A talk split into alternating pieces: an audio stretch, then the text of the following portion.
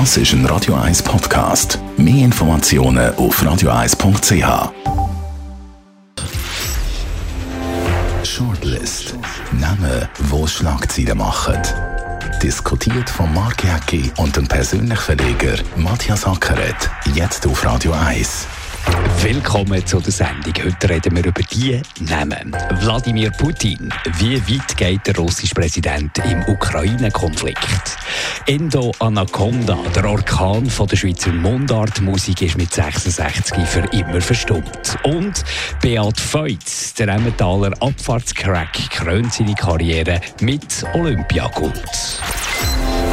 Olympiagold, da hätten wir früher durchgedreht. Jetzt irgendwie so ein bisschen zurückgehalten. Ich habe mich gefragt, warum kommt da die Euphorie mit der Goldmedaille vom Beat Feut? Sensationell, hat da seine Karriere eigentlich gekrönt damit.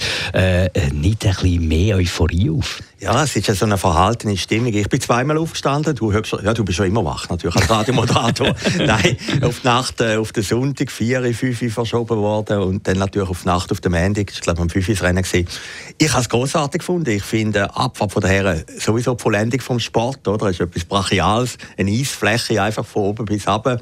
Ich habe das immer geschaut und dass der Feuz gewonnen hat, das ist natürlich schon Hollywood gewesen. Ich meine, der Mann der hat mir, glaube ich, das Bein amputieren. Mit dem Knie hat er so ein Problem gehabt. Und nachher Günther da in China, ja. Also für mich ist die Euphorie da gewesen. Aber ich glaube, es hat ein bisschen damit zu tun, dass nicht äh, alle Jubelstürme ausbrechen. Einerseits China, irgendwie sind die Olympischen Spiele ein bisschen komisch und andererseits natürlich die Zeiten, die Austragungszeiten. Also wenn du näher erfährst, wenn du wach wirst, irgendeinem 8 Uhr morgen oder am 7 Uhr morgen, ah, der Beat hat Gold, dann ist natürlich das nicht das Gleiche, wie wenn es irgendein Mittag stattfindet und die ganze Schweiz bleibt still und schaut dem Feuz Freude zu und der holt eine sensationelle Goldmedaille. Dann entsteht eine andere Euphorie. Also die Austragungszeiten, die sind nicht noch förderlich für eine gewisse Stimmung. Ja, das spielt sicher eine Rolle, aber ich mag mich erinnern, es hat doch Boxmatch gegeben in den 70er, 80er Jahren, wo man zur Nacht aufgestanden ist.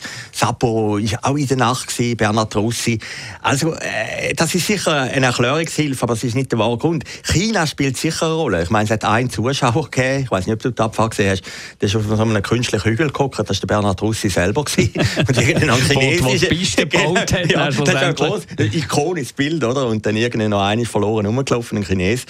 Ja, es ist natürlich schon speziell. Strahlendes Wetter, blaue Sonnenschein, alles hat gestummen, oder? Der Feuz gönnt. Oder Matt hat mir leid tun. Ich hätte eigentlich... Ja, ja oder Matt ist, ist so ein der tragische Held. Er hat ja die ganze Saison dominiert, kann man eigentlich sagen. Ja. Und jetzt an den Olympischen Spielen will es nicht so recht, denn wenn es eben darauf abkommt, das zeigt auch den unglaublichen Druck auf diesen Fahrer. Und ich glaube, sehr schön sieht man den Druck. Die Schweizer Fans hat einen sensationellen Doc-Film mit dem Bernhard Rossi und seinem grossen Herausforderer, Franz, Franz Klammer. Klammer.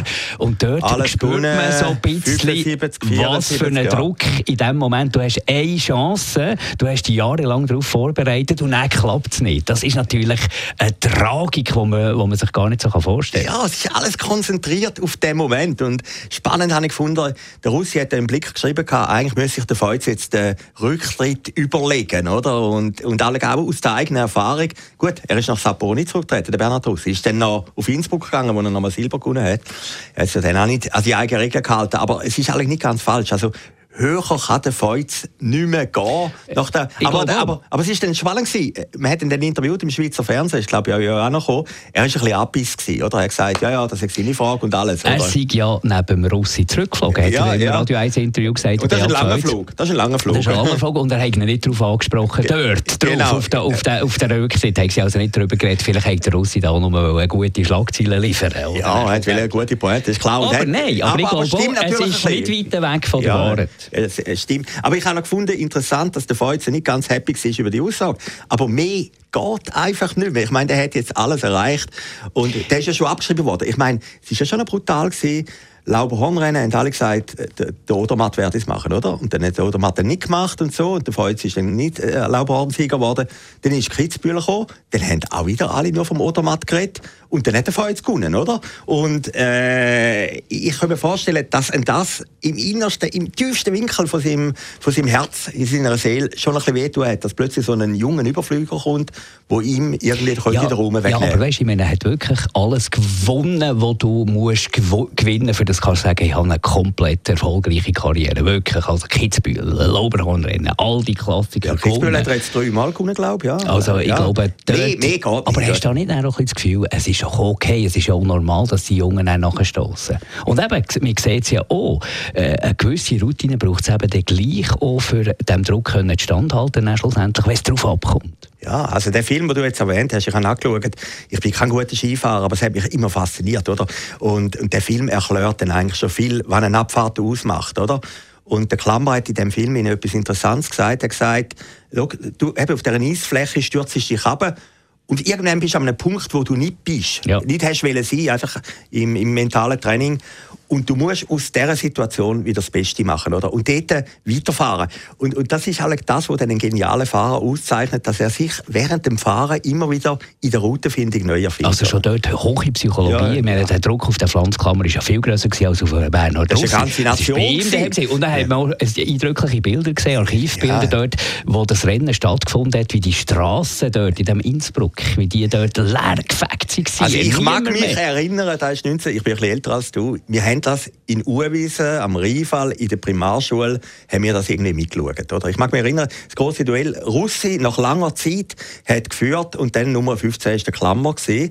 Und der Klammer ist ja zwischenzeit, ist ja der Russi, glaube ich, immer noch Führer gewesen. Und er hat es dann eigentlich auf den letzten ja, ein paar Meter gemacht und ist dann Olympiasieger geworden. Und ich habe mal mit dem Adolf Vogi über das geredet, oder? Und der, der ist dann gerade zurück, der ist ja Direktor vom Skiverband, ist dann gerade in die Zeit zurückbeamt worden und der ärgert sich heute noch ganz leicht, dass der Russi nicht gewonnen hat. Und da merken wir, dass wir ein bisschen ältere Herren sind. Wir ja. schweifen vom BAP heute ab in die ja, gut, äh, gut, für dich ist das, nein, für dich ist das wieder eine Dokumentation gut, ich bin über aktiv ja, Zubringen, äh, Genau, genau. Aber, äh, ja, aber ich merke mit Schrecken, dass ich ein älterer Herr bin. Ja. Gehen wir zum Endo Anaconda und der Orkan von der Schweizer Musik. Stiller Haas, die grosse Band, eigentlich eine von den Big Four oder Big Five vom Schweizer Musikschaffen. Er ist mit 66 gestorben, hat sich ein bisschen angekündigt und gleich ist nachher völlig überraschend gekommen. Ist ja sehr ungesungen unterwegs was mich noch erstaunt hat, wie das die Leute bewegt hat, hätte ich nicht gedacht. In Zürich ist ja mehr so ein bisschen das Berner Ding. Stiller Haas hat auch nicht unbedingt Popsongs geschrieben, wo, wo Ohrenwürmer sind, wo man da sofort immer im Radio hört und so. Ist ja eigentlich so ein Special, Special Interest Musik gewesen. und trotzdem, jeder hat der Endo Anaconda irgendwie mögen. Und ich habe mich gefragt, warum? Er ist einfach eine Figur, wissen, die es nicht mehr so oft gibt. Ja, das hat mich auch erstaunt. Ich meine, der war nie so berühmt wie bis im Tod. Also es ist ja fast schon sage jetzt ein bisschen, ja, halb ironisch, aber, nicht, aber nur halb. Es war fast ein Lady äh, Di-Abgang. Je, je, die Schweiz ist für eine Sekunde stillgestanden, oder? Es ist ja der gleiche Tag, wo der Bundesrat verkündet hat, es gibt weitere Öffnungen, das ist ein grosses Thema. Da kommt Anaconda, alle haben nur noch über das geredet, oder? Und du bist ja, bist ja grösser Berner Experte. Es war ja nie die Nummer 1 Band Stiller Hase. Also Zürich West war vorne, äh, Baden-Dochsner war vorne. Aber, ja, aber, Polo Hofer natürlich. Polo Hofer ist die Überfigur, Mani Matter früher noch. Aber irgendwie durch seinen Tod ist er zu einer absoluten mystischen Gestalt geworden.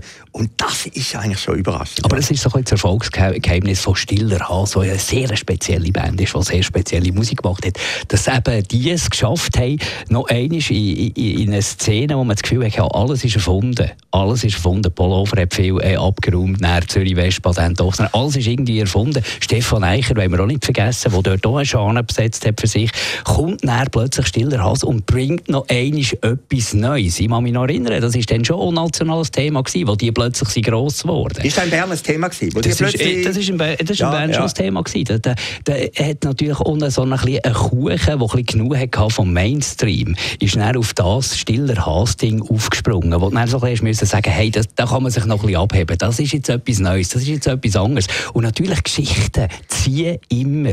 Und Kennen hat so schön Geschichten erzählt in Interviews, aber natürlich eben auch in Songs wie Nendo Anaconda. Und ich ja, glaube, das ja ist das. Wo ja Flückiger geheißen Flückiger, hat, Andreas, Flückiger, ja. Ein Berner, der in Österreich aufgebaut Also eine interessante Geschichte.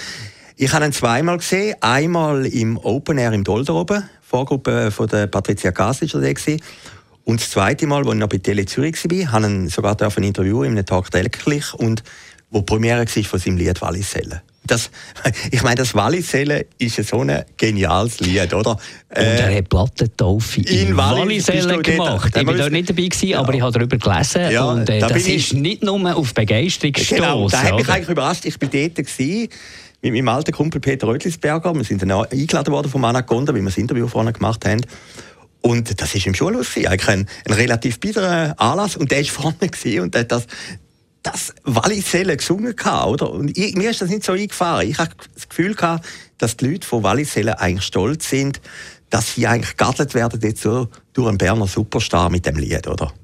Ich habe den Artikel auch gelesen, es hat einzelne Stimmen gegeben, die ein bisschen, eben auch ein bisschen Abbis sind, dass man jetzt Walliselle zur Durchschnittsgemeinde macht. Und ich glaube, das ist falsch. Die Leute in Walliselle sind stolz gewesen, dass es so einen ikonenhaften Song gibt. Und er hat es dann auch clever und diplomatisch gelöst und hat gesagt, mir kommt nicht an Walliselle. Ja, kommst du auch nicht. Oder? Es ist fast, bist, es ist fast ja. wie Olten. Ja, ja. Walliselle ja. ist ein Knotenpunkt. Und, so. und, äh, was ihn auch ausgezeichnet hat, ist, dass er mit jedem geredet hat. Mhm. Keine Dünkel gehabt. Ich kann mich noch erinnern, als ich mal in Bülach, Zürich-Unterland, in äh, Beiz bin. Äh, Schmidt-Keller hat die äh, geheißen, damals, glaube ich, heute immer noch.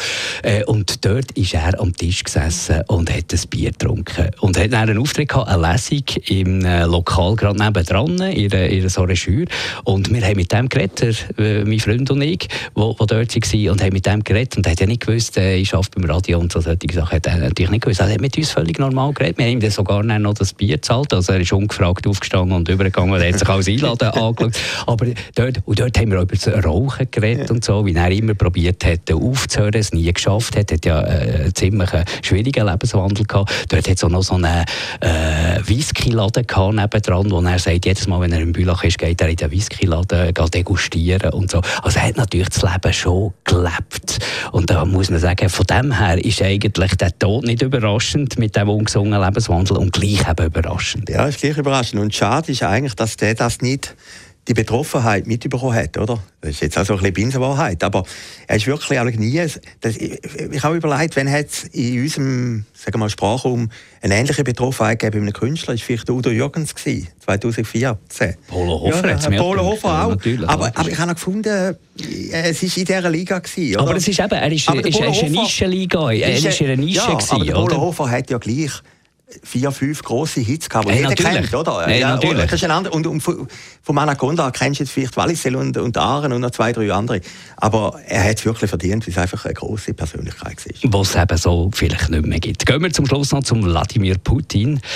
Ja, ist ein bisschen Pulverfass, wir haben auch schon darüber geredet. Ähm, wie weit geht er? Wann macht er eine Kehrtwende und knickt ein? Ja, das ist ein interessantes, das weiß es niemand, das ist äh, Kaffeetasse lesen, oder? Ich bin jetzt einen Tag in Berlin Berlin diese Woche.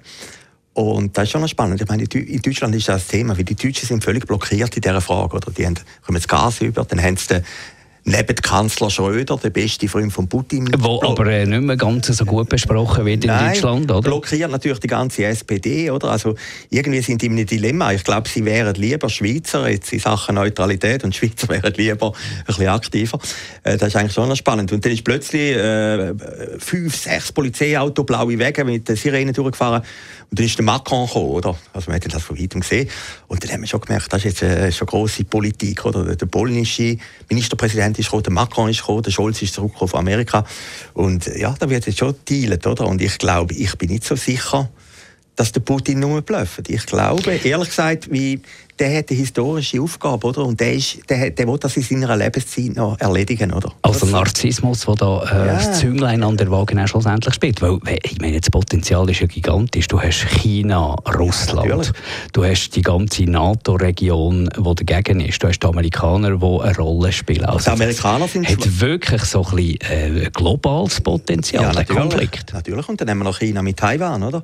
Und ich glaube, das ist einfach sehr eine gefährliche Situation. Ich meine, Amerika mit den beiden ist schwach im Moment, oder?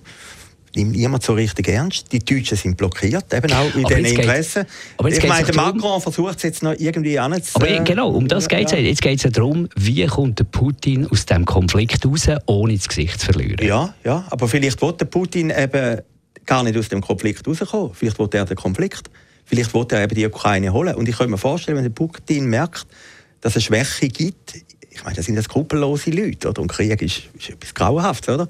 Aber, aber da interessiert er den nicht. Aber wenn er merkt, dass Kiew irgendwie schwächelt und der Westen schwächelt, muss doch ganz ehrlich sein. Aber der, der Westen, macht, der Westen macht keinen Krieg. Macht keinen Krieg aber der Westen hat schon mehr geschwächelt als im Moment. Mir ja. denkt, so ein bisschen die Reihen schliessen sich langsam. Das merkt auch der Putin auch, oder? Dank Macron. Ich glaube, der Macron ist im Moment... Überschätzen wir das nicht so ein bisschen? Ist das Nein, nicht so ein bisschen eine eigene Agenda für ja, äh, mal auf der grossen Politbühne ja, ja, da noch wichtige Rolle spielen? La Grande Nation, oder? Sie können wieder mal eine grosse Nation sein, oder? Aber äh, der übernimmt ja die Aufgabe. Der Scholz hat gar nichts gemacht. Der Scholz war also überwältigend, dass er Kanzler ist sein Rezept an die Macht gekommen war ja nichts zu machen. Dann hat er das ein bisschen weitergetrieben. Dann hat er dann den Schröder als Nebenkanzler. Dann Frau Baerbock, die ich eigentlich sympathisch finde, die tapset sich jetzt auch ein bisschen durch die Weltpolitik durch. Und der Putin, ich meine, das ist ein alter KGB-Agent. Wo natürlich äh, findet, eigentlich ja. sollte man die Sowjetunion genau. herstellen, oder? Genau, also der schaut natürlich die Ukraine als Teil von der Sowjetunion an, oder?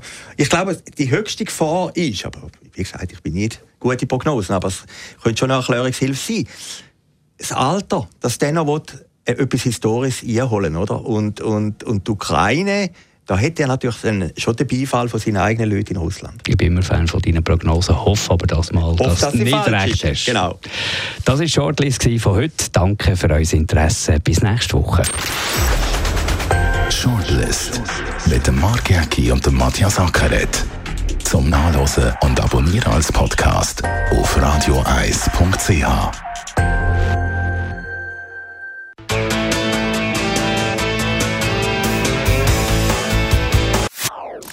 Das ist ein Radio 1 Podcast. Mehr Informationen auf radio1.ch.